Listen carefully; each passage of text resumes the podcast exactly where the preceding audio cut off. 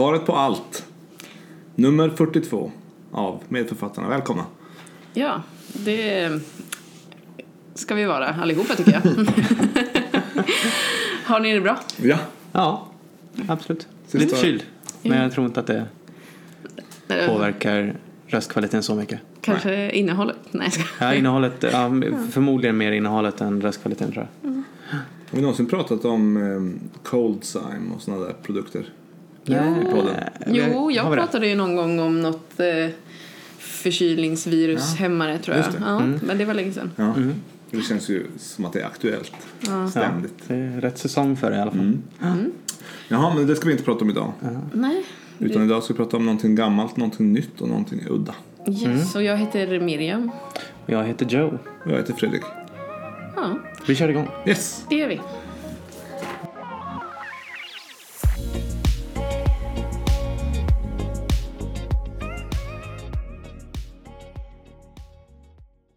Då är det jag som börjar med någonting gammalt. Eh, och jag ska prata om en Nobelpristagare. Oj. 1931. Ja, det var länge sedan. Ja. Då vann han alltså Nobelpriset. Jaha, så I- att han är... Mm. I eh, medicin och eller Fysiologi. Okej. Eller fysiologi heter det va? Ja. ja. Ehm, det handlar om Otto Warburg. Mhm. Har ni någon omedelbar koppling till det namnet? Låter ju som en öron, näsa, halsläkare. Men... Baserat på Otto.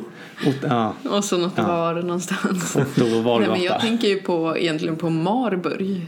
Ja. Marburg-virus. men det har, det har inget med Inget, Varburg att eh, göra. inget med Varburg att Det bara rimmar. Ja. Mhm. Nej, jag- det säger mig ingenting. Nej, han eh, myntar Warburg-effekten någon gång på 20-talet som jag ska prata om idag. Mhm. Eh, Och för detta vann han då Nobelpriset 1931.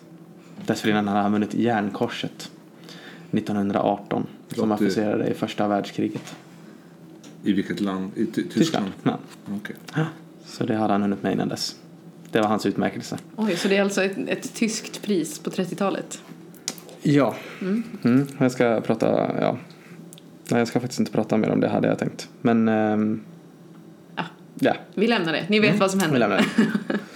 Ehm, och eh, delar av det här är hämtat från ehm, en så kallad tweetorial.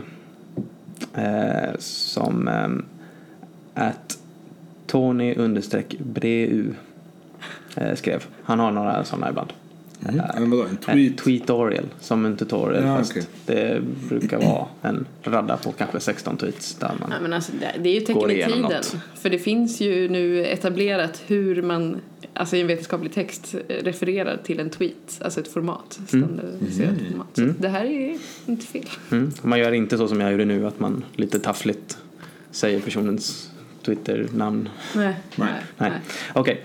Eh, artikeln heter The Metabolism of Tumors in the Body och är skriven av Warburg, Frans Wind och Erwin Negelein och publicerades i Journal of General Physiology 1927. Det finns något eh, tidigare på tyska från 23 om eh, man är tyskspråkig och vill läsa den istället. Men just det, det här är ju typ helt före man visste vad cancer var alls, typ. Eller hur, varför man fick det och sådana. Ja, Ja, just det. För att jag har sett den här eh, Emperor of all Maladies. Maladies. Ja, Skitbra dokumentär. Serie. bra bok. Just det, men Ja. jag, jag, såg, ju- jag såg bara filmen. Och men ja, Båda, jag har inte sett filmen, men boken är väldigt bra och du säger att filmen är väldigt bra. ja, finns på Youtube. Mm. Okej. Och precis, det handlar om cancer och cancerceller. Ehm, som man vet då, precis som andra celler, eh, bränner saker till koldioxid och vatten för att få energi. Mm. Och ehm, eh, vad Warburg beskriver i den här eh, artikeln är då ett eh, antal försök, eh, flera egentligen, där man försöker ta reda på hur tumörmetabolismen egentligen funkar. Eh, han använder då eh, råttor eh, för det mesta med eh, inokulerade tumörer som heter saker som Flexner Joblings råttkarcinom eller Jensens råttsarkom Så tumörerna heter det, inte Ja, tumör, alltså det, det är liksom tumörceller som är som de här som hela cellerna till exempel. Det. Att det finns en, en, en sarkomlinje som heter Jensens råttsarkom. Okej. Så Vet inte om den finns kvar att få tag på idag om man skulle vilja göra försök med den. Om man visste sedan innan att eh, tumörceller de kan överleva en tid utan syre så länge det finns, eh, finns glukos i, i närheten. Så det första försöken eh, man gjorde med eh, råttorna då att man hade en tumör med tillgång till råttserum. Mm. Eh, lite oklart i artikeln. Jag tror inte att den i det här försöket sitter fast i råttan. Nej. Men då dialyserar man ut allt glukos ur det här serumet men låter syre vara tillgängligt för tumören. Så tumören har eh, glukos men inget syre. Tvärtom. Tvärtom. Just det. Ja, Ja. precis. Den har Syre men inget glukos. Syre men inget glukos. Mm. Exakt. Och eh, det verkar då som att tumörcellerna överlever det här.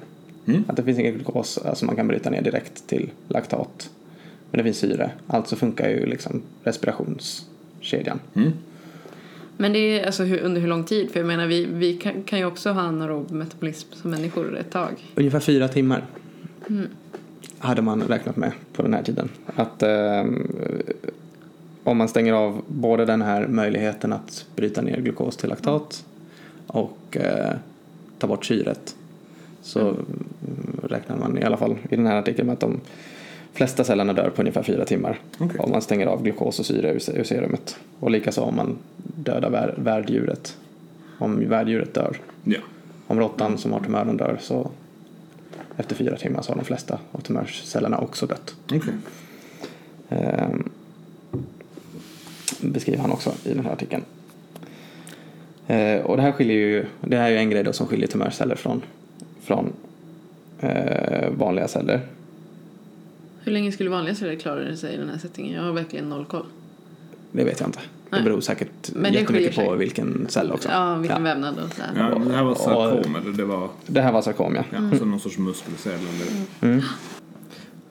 Och då menar då Warburg på att det här är någonting som skiljer tumörceller från vanliga celler.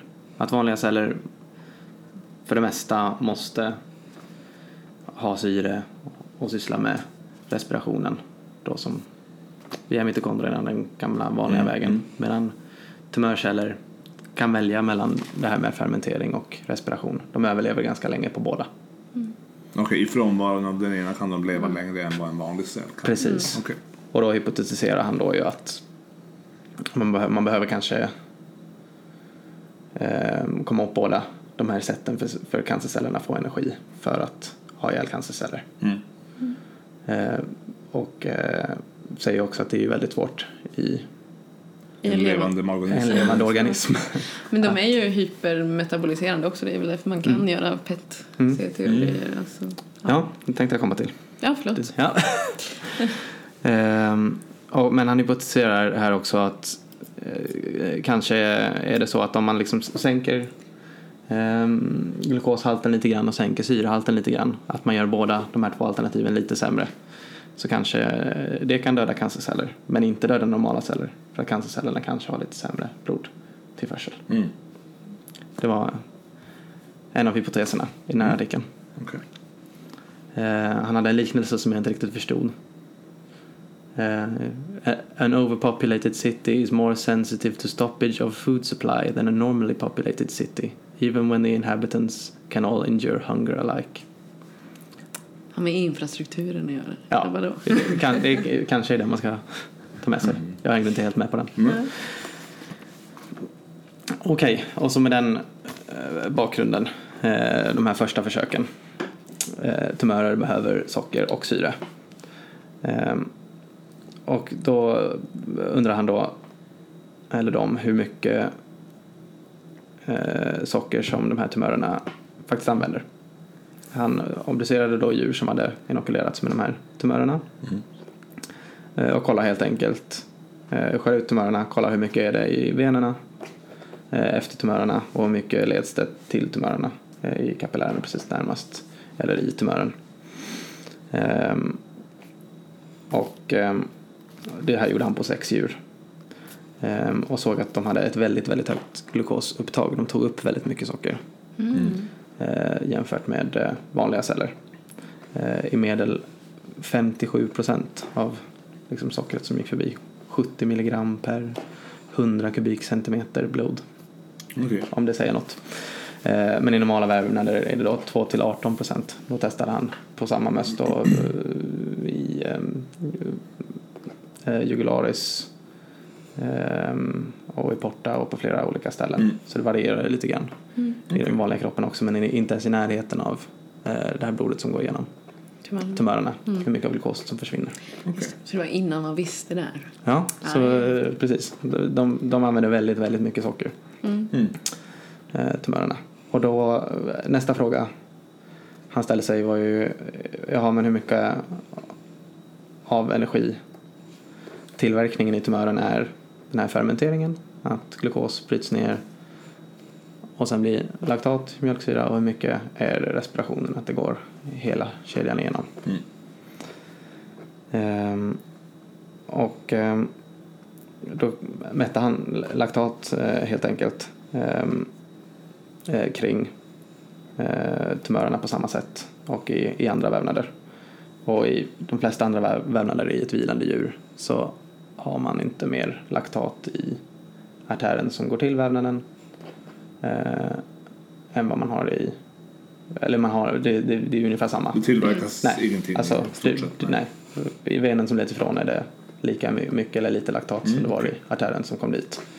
Eh, I vila då. Sen Mm. såklart om djuren anstränger sig så börjar man ju Mm. ehm, producera laktat. Ehm, och eh, det här gjorde han då på eh, 10 till djur här eh, med tumörer.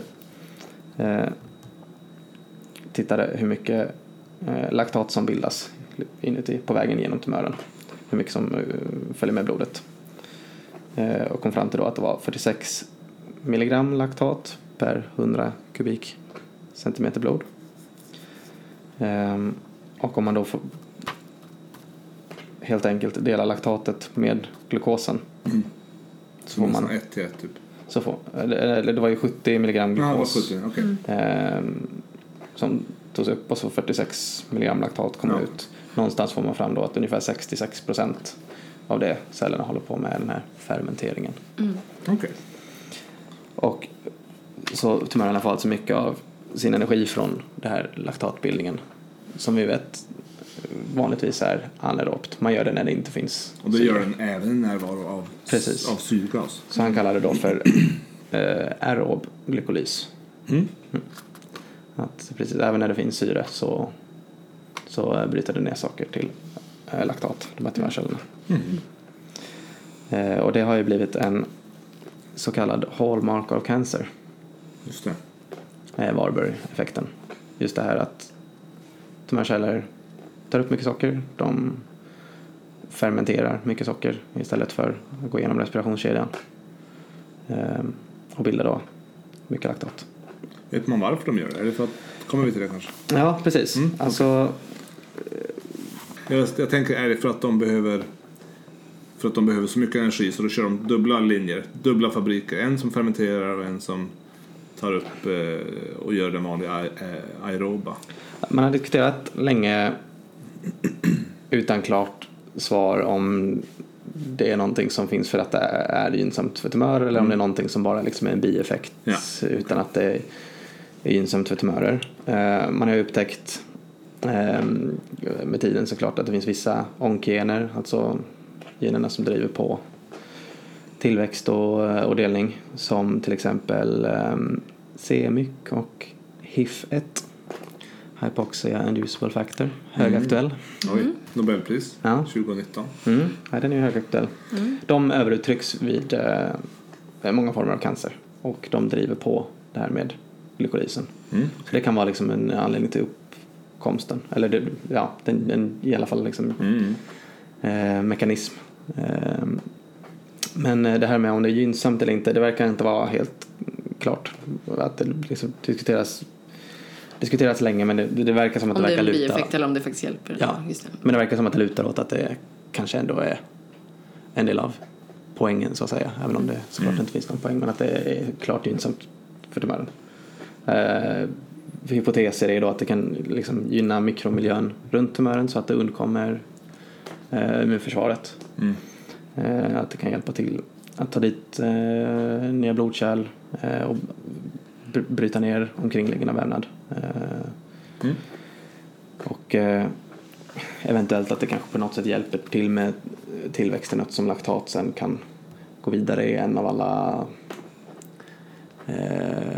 liksom metabolismkedjor och eh, ja, bilda annat som behövs för tillväxt och delning. Mm. Det. Kan vara liksom eh, ur en metabol synvinkel kanske gynnsamt också. Okej. Men inte helt eh, Men nu pratar vi att det inte är alltså än idag helt klarlagt. än idag. Nej, Nej, okej. precis. Mm. Och allra minst, ännu mindre än 1931 eller Ja, 23 precis. eller vad det var. Eh, Men att det, ja precis, det, det är ju såklart någonting som utmärker cancerceller. Mm. Eh, Men sen, ja precis, vad, ja, Varför vet man. Men mycket av all eh, jag höll på att säga, förståelse av cancer och eh, letan efter bot mot cancer går väl ut på att hitta vad som skiljer cancerceller från Mm. vanliga celler för att se om det är något man kan använda sig av. Just det. Mm. Mm. Och som du sa Miriam så är det här också uh, anledning till att eh, PET funkar. Eh, positron Mm. emissionstomografi. När man sätter någon liten radioaktiv isotop på en glukosmolekyl typ och Mm. låter mm, tumörerna äta. Ja, och då tar de ju upp mycket mer glukos än andra celler och syns därför ja, i kontrast till resten av, resten av cellerna. Mm. Kan också vara en delförklaring till eh, kakexi. Ja, just det, det tänkte jag på. Är det därför folk blir... Alltså den snor en massa eh, näring från resten av kroppen. Mm, alltså precis, att, för det här med att de bildar en massa, de tar upp en massa glukos, tumörcellerna, bildar ganska mycket laktat. Mm. Laktatet måste sen ehm, hitta sin väg till levern och omvandlas till glukos igen. Och Mm. den processen är tydligen väldigt energikrävande. Mm. Att omvandla laktatet till gluko- glukos igen. Eh, vilket kan vara då en delförklaring till att eh, man istället blir väldigt katabol och bryter ner fett och muskler vid, eh, vid cancer och går ner i vikt. Därför man frågar om viktnedgång. Precis. Så det kan vara en delförklaring till det också. Så det är en hallmark of cancer. Warburg-effekten. Warburg-effekten ja. Och när man pratar om de hallmark of alltså jag tänker på någon sån hall of fame Mm. liksom jag ser de här hallmarksen upphängda i någon stor Mm. sal. Jag ser dem framför mig i någon sorts cirkel här för att man fick se dem. Ja, det var just en det. gäng. Ja precis, när man såg den här cellcykeln. Den brukade vara under en bild på cellcykeln va? Var den inte det? Någonstans.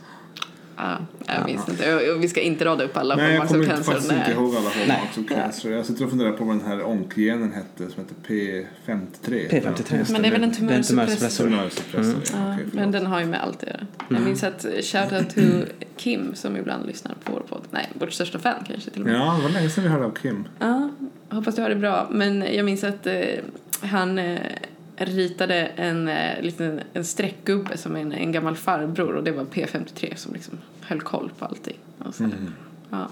så det sitter än idag, rakt in i hjärnan. Gubben P53. Ja. Ja. Ja. Yes. Warburg-effekten, ja, det var bra. Han var eh, nominerad till eh, många Nobelpris efter det också. Han sysslade med Mm. annat. Han var nom- nominerad väldigt många gånger men vann aldrig. Men han fick ju ett. Igen. Ja. Det, känns som kan att- man, då får man ju lugna Det är sig. inte många som ändå har lyckats få två. Nej, men eh, han, var eh, Han var aktiv. Ja, Han var nominerad många gånger. Mm. Alltså det var verkligen så här 17 gånger eller någonting. Det, ja, det lät... Ja, fast man kan ju bli nom- nominerad. Ja. Det är ju många som blir. Som aldrig får också. Ja. Ja, men, Jaha, det tack så bra. mycket. Krångligt men spännande. ja, precis. Och... mm, Vi går vidare. ja. Yes. Någonting nytt.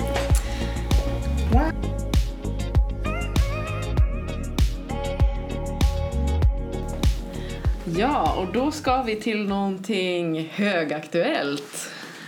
Jaha. Om än kanske inte så nytt. Mest av den här forskningen skedde väl kanske på 90-talet. Men eh, vi, jag har alltså gett mig i kast med det vi nämnde tidigare. Vi nämner rätt mycket saker. Nobelpriset 2019. Ja, Jag kände att precis, till sist måste vi gå dit. ändå. Okej. Eh, och eh, eh, jag har eh, faktiskt sett Nobelföreläsningen så att eh, you don't have to, tänker jag. Att jag ska Bra. försöka sammanfatta det. Tack. Har du sett den live eller har du sett den på TV? Jag satt den på tv, eh, SVT Play, där finns hela. Två Okej. timmar. Oj. Eh, hoppade väl någon Ska du återge det nu på två timmar? Nej, nej, okej. Ta the Jag försöker koka ner det. Och det var lite konstigt ändå. Alltså, inte för att skryta, men det var ju Aula Medica och liksom se den lokalen. Och senast jag var där tog jag läkarexamen. Så det var lite så här, oj, där stod de på den scenen, där stod jag. Cool. Men ehm, ja, alltså ehm, först eh, när det här annonserades då läste vi lite grann, jaha, svar på syreanpassning, bla bla bla. Inte jättehett och just där hy- hypoxia induced factor, HIF då. Man bara, Nej, jag ja. ryckte ju inte riktigt i baguetten. nej, Det, men... det sa vi kanske till och med i podden. Ja. jag. Ja, det- precis. ja. Men sen insåg jag att så här, ja, syre, hyfsat eh, basalt ändå. Jag tycker ofta narkosläkare gillar att fråga så här, varför andas vi egentligen? Vad, vad, går- när, var sker andningen egentligen? Och vad, varför pumpar hjärtat? Och det är det egentligen, det är bara syrepro- liksom, tillförsel till eh, celler. Det är det vi sysslar med liksom. Eh, och det är ju hyfsat eh, centralt och mycket att vi överlever liksom gör ju att vi är ju på grund av att vi kan eh, kroppen kan svara på eh, minskad syretillförsel och därav eh, klara sig. Ehm, och eh, det har ju då eh, årets nobelpristagare eh, ägnat sig åt mycket. Och de kommer faktiskt från tre lite olika håll in på väldigt lika samma sak. Men det är då tre stycken pristagare, två från USA, en från Storbritannien. Och då är det Greg Semenza, eller Semenza, jag vet inte, det är ett Z någonstans där, Eh, som är pediatriker i botten då. Och är vid, eh, vad heter den då? Howard Hughes eller någonting. Mhm. någonting Hughes. Hughes. Huge. Hughes. Hughes, ja. Jag, Ja. Alltså, mina anteckningar är ju precis som på jobbet helt osammanhängande och eh, fula, men eh, det brukar gå bra. Han är på något eh, forskarinstitut där och har väl ägnat mesta av sin karriär ändå till forskning. Och sen har vi också William eh, Keeling eh, som är eh, på Nej, nu ska vi se. Semenza var på Johns Hopkins och det är han, Keeling, som är på Howard Hughes. Jätteviktigt. Jag Mm. antecknade det, men Mm. ni behöver inte göra det. Nej. Och han var ju mer onkolog då, kom liksom från cancerperspektivet. Och sen har vi sista eh, britten som var väldigt skön. Han eh, är vid Oxford och var eh, nefrolog. Mm. Okej.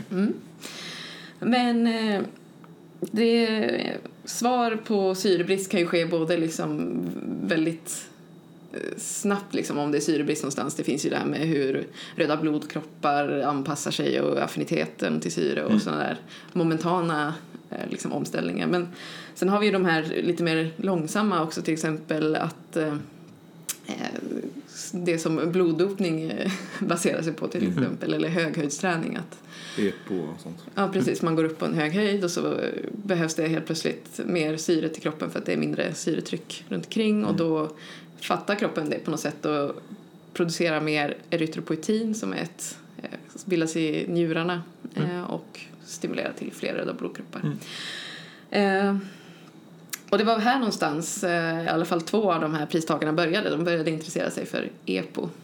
Eh, och det mesta jag tänkte säga nu utgår då från han eh, George eh, Semenzes eh, föreläsning, pediatrikern. Han var absolut bäst såklart. Jag vet inte, det var lyste så här barnläkare, kan förklara och vara trevlig samtidigt. eh, nej men för att eh, de började leta liksom, ja ja okej, eh, om man behöver mer röda bl- blodkroppar då produceras eh, mer EPO. Ja det verkar ju fair liksom. Men, men vad är det som, hur fattar cellerna att de ska producera mer EPO egentligen då? Alltså hur, hur märker de ens av det? Just det. Ehm, och det här var ju ändå på 90-talet så man hade ju börjat kunna sekvensera en del gener och sådär. Eh, så, och då hade de hittade de en eh, nu går vi rakt tillbaka in i preklin. En sån här, det finns ju allt vårt genom som bestämmer där alla proteiner som gör att kroppen fungerar finns inkodade. Men sen eh, på något sätt måste ju kroppen också fatta hur många proteiner vi ska ha av varje sort och sådär. Och för att det ska finnas så finns det ju också såna här regulatoriska sites i genomet som bestämmer om en gen ska vara av eller på eller ska man öka upp här eller i, lägga ner liksom. Och då hittar de just en sån eh, regulatoriskt eh, ställe före epogenen som verkade bestämma om den skulle vara väl på. Och då kunde man ju bara sekvensera den baklänges liksom och göra proteinet då eftersom vi vet att ja, det blir DNA, ja, blir RNA, blir protein. Och så hittade de det, den här hypoxia eh, induced factor som de kallar den då, HIF. Som sen visar sig vara HIF1 och det finns HIF2, HIF3, HIF4 som finns i lite olika djur och omständigheter. Men de hittade HIF. Och sen har väl alla hjälps åt och många olika forskargrupper, men framförallt de här tre då, eh, gått igenom och, och hittat att eh, vid eh, om det är syrebrist så finns det väldigt mycket HIF. Och, men när eh, tillgången eh, är god på syre så är det mindre HIF i cellerna. Liksom. Eh, och mycket HIF då betyder att ja, då sätts epogenen igång väldigt mycket och många andra gener som svar på hy- hypoxi har man ju visat sen också. Eh, och då var de så här, jaha, men vad är det som bestämmer om det finns mycket eller lite HIF då? Eller liksom bara, hur fattar den att det är syrebrist eller inte? Och sen eh, här kommer man in då med att eh, från ett annat spår som jag kan ta lite senare för det här, här kommer han, onkologen in. Så för han började egentligen med att studera von Hippel-Lindaus eh, sjukdom som då är en sån här ja, gammalt eh, liksom sjukdomsbegrepp för en sån här eh, vad heter det, genetisk ökad cancerrisk. Man- Eh, och det är framförallt då eh, retinoblastom eller eh, hemangioblastom och eh, Har det inte något med njur, njurar jo, precis och sen den vanligaste är väl eh, klarcellig njurcancer. Njurcancer, ja just det. Okej. Mm. Eh, och då hade man ju liksom börjat där med att hitta det här ett protein där som ofta var muterat då vid von Hippel-Lindaus eh, sjukdom Okej. som man kallade då för VHL, von Hippel-Lindau. Och så, jaha, men det verkar ju också ha något så här, alltså alla de här eh, tumörerna som jag räknade upp här är ofta väldigt kärlrika liksom. Det verkar ha något också med liksom. Och kärlnybildning har vi ändå vetat på något sätt har ju att göra med också om det är syrebrist så här, hur passar det här ihop? Och så. Lång historia kort sen så kunde man ju då genom massa fiffiga metoder, de går igen det ganska strukturerat och fint att de visar att eh, det här von Hippel-Lindau-proteinet sätter på eh, det ubiquitinerar eh, HIF och ubiquitinerar det är egentligen bara att sätta en post-it-lapp på det här proteinet. ska- Det här ska brytas ner, det vill vi inte ha.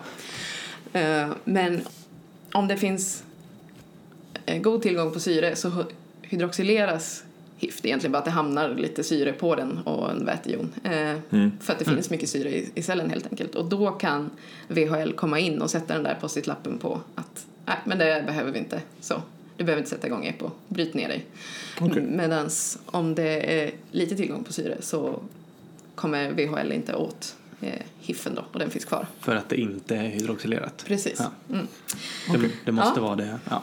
Och det är ju, ja ja, men det är ändå ganska så här, eh, eh, så funkar det, så känner de av det och sen har man ju då kunnat gå vidare och visa att eh, HIF är viktigt för många, liksom, för kärltillväxt till exempel. Och här kommer ju den här liksom, kliniska relevansen in som jag tycker de tog upp eh, ganska fint, att till exempel vid eh, hjärt-kärlsjukdom och särskilt då eh, kanske eh, benartärsjukdom så är HIF viktigt för eh, att man ska bilda kollateraler och de visade det här genom att bara eh, dra av eh, eh, ett eh, kärl ner till benen på möss och liksom visade vid olika nivåer av eh, HIF eh, så gick det olika bra för eh, Mm. eh, ben, de här kärlen att eh, återbilda så att man får en fullgod eh, perforation eh, till benen. Och man kunde visa att ja, men har man mutationer i den här kedjan så ökade risken för sån här medfödd polycytemi att man har eh, höga eh, röda blodkroppar eh, för att då fortsätter EPO bara vara aktiverat för att det här inte eh, säger stopp liksom. Och, men också att eh, runt, som vi nu har pratat om innan, att runt nekroser i cancer så är det väldigt mycket HIF då. Eh, för att, eh, som en mekanism i att liksom, Dra dit kärl. ja, och det är ju också då en, är inte det också en hallmark of cancer? Jo, eh, kärlnybildningen, Ja, ja. precis. Mm. Är i sig det, ja. Mm. Men då undrar jag, är det då cancercellen som inducerar hiv i- runt sig själv? Den, eh, För det är väl den som, det är väl cancercellerna, tumörerna som har Det är förmågan ofta överuttryckt i cancerceller. ja, precis. Eh, Men sen vet jag inte Men det kan ju bero på en rejäl syrebrist också för det uppstår ju också i en nekros så är det ju en Ja. rejäl syrebrist också. Ja, jo, jo. Men i till exempel de här eh, von Hippel-Lindau-associerade sjukdomarna det är ju en eh, eh, en mutation som är, ger upphov till cancer om man tappar den här VHL-funktionen så får du en dysreglerad HIF som ökar risken för cancer. Så det kan ju ske både medfött Ja, men också eh, liksom, Mm, eh, under just det, livet. att, att VHL inte funkar blir ju egentligen samma sak som att HIV överuttrycks.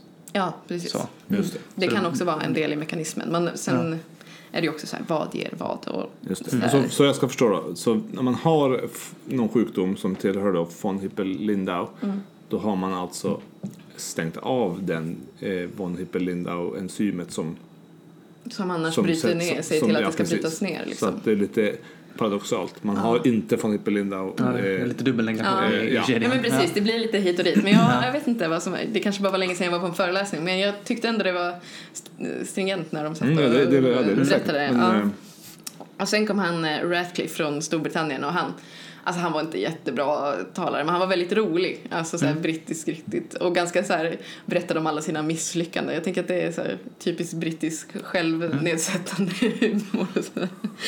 Men eh, eh, han var ju han var, berättade på ett ganska roligt sätt att alldeles i början av sin forskning också när man inte visste då han var ju kom lite från djurperspektivet och så var han så här, ah, men ja, om vi måste hitta vad det är som skiljer de här cellerna som producerar EPO i, i njuren från alla andra celler. För de måste ju känna eh, syrebrist på ett eh, liksom, specifikt sätt. Mm. Och det var på det sättet när först så bara jämförde han alla liksom, proteiner på sina fina tester och sådär. Så bara oj men det är ju ingen skillnad. Och blev jättebesviken liksom för att nej fan min forskning visar ingenting. Och sen kom man på liksom några dagar senare att ja men gud det här visar ju att alla celler känner av syre. liksom, så det är också en upptäckt liksom. Ja. så det var ganska roligt. Mm. Och sen eh, han eh, Kielin var ju den som började, onkologen som började med von Hippel-Lindau så han går ju igenom det lite mer också i sin föreläsning och pratar ganska snabbt och så här, inte superlätt att hänga med och verkar lite nervös. Men eh, jag tänkte bara nämna för att han tog också upp med lite mer läkemedels eh, tillämpningar som man har tittat på det här. Bland annat så har man genom det här systemet eh, hittat läkemedel som nu har klarat fas 3 som eh, kan sätta igång EPO-produktion i levern igen. För det har man ju under fostertiden. Mm. Eh, och sen finns det ju väldigt många ändå som har, får eh, svår njursvikt och däremot får anemi för att njuren funkar inte att producera EPO så att det kommer inga röda blodkroppar. Så har man hittat något sätt att genom det här eh, kedjan då få igång så att levern eh, producerar eh, EPO. Mm. Och sen också eh, faktiskt eh, liksom lite olika finns tidiga trials på hur man skulle kunna lokalbehandla just vid eh, eh, ja men vad heter det, claudicatio, Mm. fönstertittarsjukan Mm. om man skulle kunna applicera det lokalt på något sätt och det verkar också finnas kopplingar att ju äldre man är desto sämre är det här responsen i kroppen också. Så det har, verkar ha någon koppling till åldrande också. Och, så här. och man har ju visat att om man helt slår ut det här systemet eh, som med knockout muscle och så, så är det helt oförenligt med liv. Och liksom, Så det verkar ju vara ganska centralt. Och till sist så har man ju också, i början tänkte man ju att syrekänslighet, men det är så universalt. Det här kan vi inte använda för att behandla cancer. Liksom. Då kommer vi bara döda alla kroppens celler om vi slår ut förmågan att känna av syrebrist. Eh, men nu har man ändå börjat med eh, experiment med HIF-blockare då. Framförallt på patienter som har eh, von Hippel-Linda och eh, som har så stor tumörbörda att man, man försöker inte ens eh, göra, alltså man bara följer förloppet liksom. Men där har man väl, datan var inte publicerad än men han visade ändå liksom också Sign of the Times, någon så här patients Facebook-inlägg när den liksom berättade om hur mycket liksom, tumören hade minskat och det, det, det.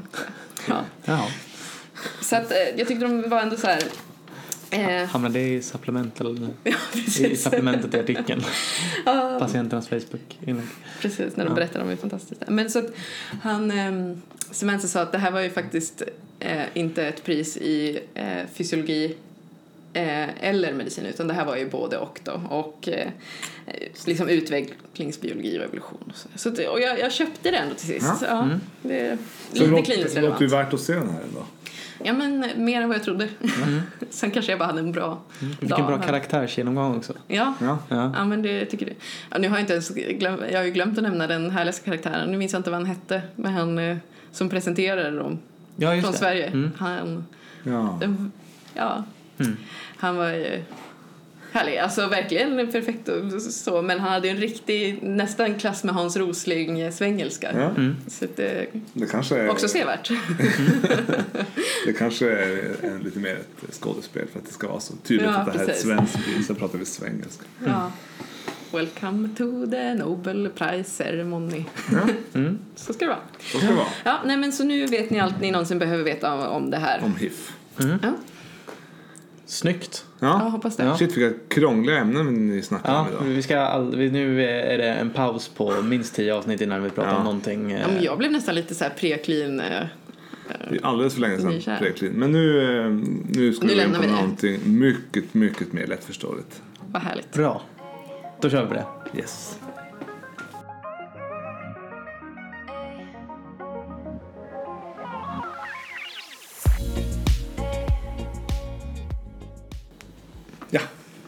Jag ska prata om någonting udda. Och eh, när man vill ha udda då går man till Ig Nobel. Alltid number one source för udda forskning. Just det, det är också säsong för det. Ja. Ehm, den här eh, artikeln vann ett pris, eller vann Ig Nobelpriset 2012.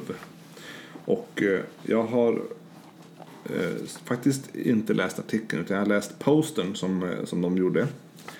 Och eh, jag menar det står ju ungefär samma sak. Och så har jag läst eh, rätt mycket på en blogg som heter Scientific American Blog.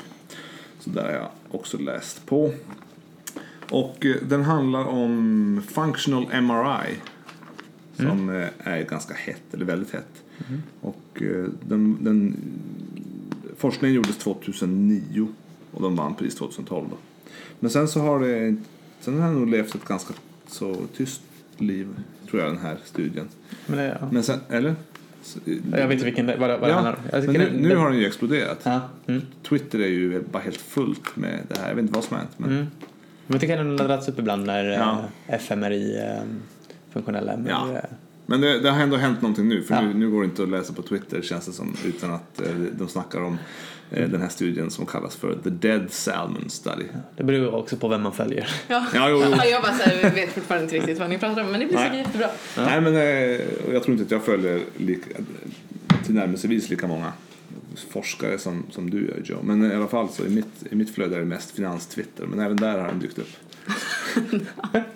Den, den, dö, den döda laxen är, Den döda är laxen. het på finanstwitter. Eh, men ni känner ju till functional MRI. Jag har faktiskt aldrig, jag har aldrig varit med och sett när man gör en sån studie. Men man har ju sett, alla har sett bilderna när, när det, så att säga, man pratar om att det lyser upp. Ja, de Man här visar- områdena. Ja, du lägger en, en, ett subjekt, en människa oftast då kanske, i MR-kameran och så visar du en bild på, eh, ja, på tal om eh, då, börskurser. Du visar en bild på en uppåtgående aktiekurs och då tänds det någonstans i hjärnan. Typ I i reptilhjärnan. do- do- Nej, inte vet jag. Eller du visar bild på en, eh, en vacker människa så tänds det någon annanstans. Eller- Och olika mönster mellan Ja. folk som har den här sjukdomen och folk som inte Precis. har det. Så. Mm. Det är ju hett som bara den och det är liksom, jag vet inte hur länge det har Det är funnits. en väldigt snygg forskningsmetod. Eller så här, den, den, Estetiskt, den är estetiskt väldigt tilltalande. Ja, Vilket, Ja, och vilket det, kanske är på gott och ont på Precis. något sätt. Ja.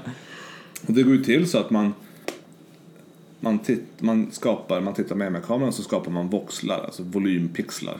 Som är då en, en pixel, en tvådimensionell, en voxel är tredimensionell. Mm. Och så vill man jämföra, eh, man jämför liksom syr, jag tror man jämför typ syreupptagningen eller alltså på något sätt hur, hur aktiv just den voxeln är jämfört med voxeln bredvid och, och runt om. Mm. Så att om man nu visar en bild på en, en vacker människa så tänds det väl i, inte vet jag, kärlekscentrat säger vi. Eller något, hittar på. Ja, i alla fall. Eh, den här studien kom till av, av en, tror jag, ren slump. För att då hade den här mannen som är en eh, neurolog, eh, neurokirurgforskare, eller neu, neuro, neuroforskare som heter Bennett. Neurolog, neurokirurg, Ja, ja, han, Han är han, är, han, är, han är något av det. jag har ingen aning vad han är faktiskt. det är därför jag säger det. Han forskar på hjärnan. Han forskar på det. hjärnan, men jag vet inte om han är neurolog eller neurokirurg. Nej, han är inte kirurg, han är forskare. Mm. Neuroforskare. Ja, Spelar det, roll. det låter då. Han är hjärnforskare. Så Han är det- hjärnforskare. det kan- Han eh, heter Bennett, Craig Mm. M. Bennett. Och eh, hans eh, kompisar, de köpte eh, in en fMRI-kamera, eller en MR-kamera, och så hade de köpt till någon sorts, säkert något, eh, någon mjukvara då för att göra just functional MRI. Som man gör. Det har, vi, det, det har vi också gjort. Precis. Med författarna. Eh, och så, eh, gjorde, eh, precis, det har man ju gjort. De eh, ville ställa in, eller vad heter det, kalibrera maskinen. För att de, de skulle börja använda, kalibrera mjukvaran och maskinen och allting. Och då brukar man slänga in någon sorts eh, dött medium, typ en en kula, Penna. kula nej, någon sorts oljekula Okej. eller sånt där. Det finns väl lite olika man kan slänga in. Jag tror att när man till exempel kalibrerar en CT slänger man in vatten. För vatten Ja, är ju noll eh, Hounsfield units, Ja. har jag för mig. Ja. Och så vill man testa lite olika fetter och något annat. Och så. Mm. Eh, Men då tyckte de att det här med att slänga in en stor ballong med mineralolja är inte lika kul som att eh, slänga in något annat. Så han, han gick eh, till en affär och köpte en pumpa. Och så slängde de in pumpan och eh, det blev, tog bilder på den. Och det blev, så här, det blev som ingen kontrast i den. Det blev, Allt blev samma färg. Mm. Och det är ju, ja, här kameror bygger ju på kontrast. Eller alla bilder bygger på, på kontrast. Det blir ju en dålig bild om allt är samma färg. Så då eh, slängde de in, eh, köpte de en höna. En död höna. Defeathered. Mm. Eh, för fjädrarna behövs inte. Så de, de slängde bara in hönan där. Eh, det var en eh, Cornish game hen, om, om någon är ja. familjär med olika hönor. Väldigt. Eh, den var i alla fall död. De slängde in den och det var också för dåligt kontrast. Mm. Det dög inte liksom. Så tänkte de att vi skulle behöva någonting med lite olika, liksom, något annat då som har både liksom ben och mjukdelar och fett och allt så. Så han gick, eh, den här Dr. Craig Bennett, gick till, till fiskaffären för han ville ha någonting färskt. Han gick till, till fiskaffären och så sa, sa han att jag behöver en, jag behöver en fullängds atlantisk eh, lax. Atlantlax. Jag har ingen aning om han sa det här. Nej. Men det sa han säkert. Och, och så sa, la han till att jag ska ha den för vetenskapens skull. eh, och då fick han eh, en eh, salmosallar. Mm. En helt vanlig lax från Atlanten. Ja.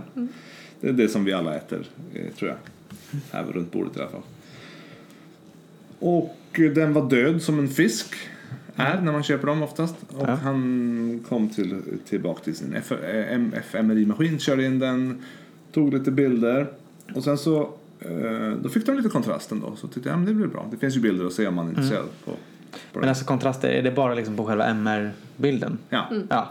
ja. ja. Så att du vill se Ja, du vet. De vill bara kalibrera liksom MR-komponenten av Ja, ja. och sen, så- men sen tänkte de var- varför inte slå på även resten av utrustningen. Mm. Den här kam, eh, bildskärmen som är framför ansiktet på, Mm. på den här laxen. Med bilder på, eh, det var 10 sekunder bild Mm. på en människa, i en soci- eller människor, i sociala situationer. Som uttryckte någon form av känsla. Mm. Och så var det, det var 10 sekunder bild, 12 sekunder vila, 10 sekunder bild, 12 sekunder vila. 15 stycken totalt, 5,5 minut. Och sen så berättade de för eh, laxen att när du, nu, nu kommer vi visa bilder och vi vill att du berättar vilken känsla som du upplever att personen i bilden har. Som testkörde hela protokollet. Ja, de körde hela. Så Ja. fem och en halv minut senare hade de visat den här laxen 15 bilder och inte fått några svar. Det står faktiskt inte tydligt i posten om, de, om den svarade, men det får vi anta att den inte gjorde då, eftersom den Nej. var död och inte kunde prata. Ja, det hade, det kan, Det hade varit en större upptäckt. Ja, jag hade nog gjort det till en central del Oj, det var av, det jag trodde var upptäckten. Att det Ja. Laxen. Att den Så- pratar och så. Ja. Så då fick de ihop en massa bilder och sen så tyckte de att ja, men den här kameran är kalibrerad, vi kan gå vidare. Så gjorde de väl någon studie som Mm. aldrig blev någon, eh, någonting vi kommer att prata om i medförfattarna troligtvis. Mm. Det vet jag inte. Jag vet inte vad de gjorde sen. Nej. Men eh, de behöll, eh, behöll åtminstone bilderna i någon mapp. Mm. Alltså digital mapp. Och eh, eh, sen behövde en av forskarna i gruppen lite senare, oklart hur långt länge senare, mm, något år senare kanske, eh, behövde han eller hon en någon data att, som var helt eh, som var helt liksom som skulle vara död så att säga. Ja, helt inert. Ja men så, som, Ja. som kunde visa, ja men så här ser det ut när det inte händer någonting. När man kör en fMRI och så här blir bilderna så här. Och då eh, gjorde de ju statistiska analyser. Då, som jag sa, man måste jämföra voxel eh, A med voxel B och C och D och D. Runt om där för att se om det är någon skillnad. Eh, Och då måste man bestämma, då måste man bestämma lite som i Photoshop, om man nu ska prata om kontrast, om man, eller i vilken filter som helst. Man måste ju liksom bestämma eh, gränsvärden för vad är, när är, när är en, en voxel aktiverad och när är den inte aktiverad. Och då upptäckte de att eh, det är rätt många voxlar i en sån, i en sån här fisk. Även en, eh, det blev ungefär 130 000 voxlar att analysera. Och då stötte man på något som de kallar för the multiple comparison problem. Ja. Och den finns ju Den finns ju kanske på andra ställen också. annars också. Och det, när jag googlade på det så på Wikipedia så förklarar de det med att ju fler saker du testar för. De hade exemplet när du ska lära studenter, att, eh, elever att läsa. Mm.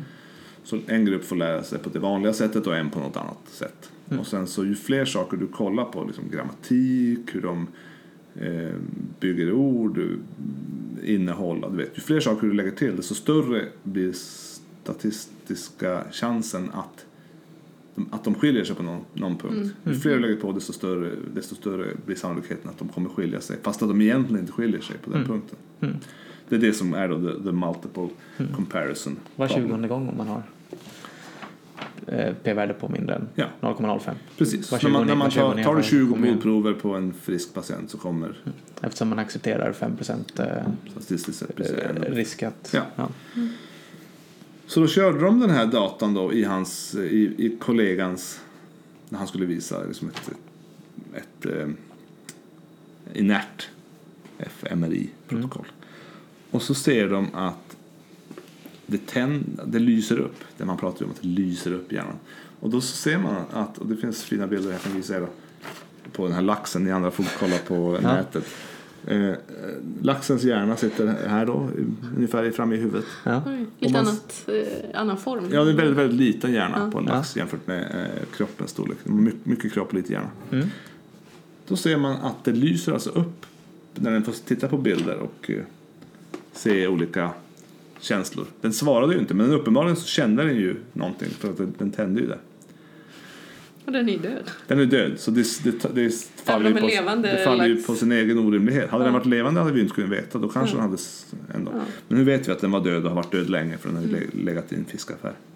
Så det fanns inget liv. Mm. Så det är ju det är bara En artefakt på något sätt. Artefakt, Alltså ja. så. Mm. Så det, det är just det där multiple comparison problem. Du, du har testat på 130 000 voxlar och så råkade slumpen göra att det var just runt hjärnan där som du fick skillnad. Så det blev... eh, Mm. Med, med de gränsvärdena man hade bestämt så blev det, då tändes det där. Så att, men eftersom de visste att den inte levde och den, det, det är helt omöjligt så förstod de ju att det här är, beror ju på att vi måste att vi inte har gjort multiple comparison correction. Mm. Så det här var då 2009, den- sen så fick de pris 2012. Sen dess har det då hänt rätt mycket inom FMRI, att man har börjat att göra just multiple comparison correction. Då finns det en massa, det finns eh, massor med sätt att göra utan att tappa statistisk, eh, utan att tappa power Mm. så kan du göra. Mm, det finns ju flera Bonferroni-metoden. eller Ja, det fanns det finns massa som. Jag förstår att det folks, finns, folk Mm. slänger sig med som är liksom metoder Ja. för att och det finns till och med konferenser alltså som Ja. bara pratar om multiple comparison Mm. corrections. Mm. Så här. Jag åker på en konferens i Israel och så pratar vi om det i två Alltså det är verkligen en hel värld som man Ja, ja, ja. inte ens... Mm, absolut. eh, Och enligt eh, den här bloggen då så var vid tidpunkten för, för det här testet så var det ungefär 40 procent av alla FMRI-studier eh, använde icke korrigerad data. Mm. Sen när de fick priset så var det bara 10 procent som använde. Just det, så det är viktigt för Eh, hela den metoden egentligen. ja. Att de slängde in den här laxen. Och... Så många, vissa använder ju tydligen det här för eh, att såga FMRI. Det är bara bullshit. Men, men det är det ju absolut inte. Utan det är något, men man måste använda det med, på rätt sätt. Man kan inte bara tänka, ah, titta här.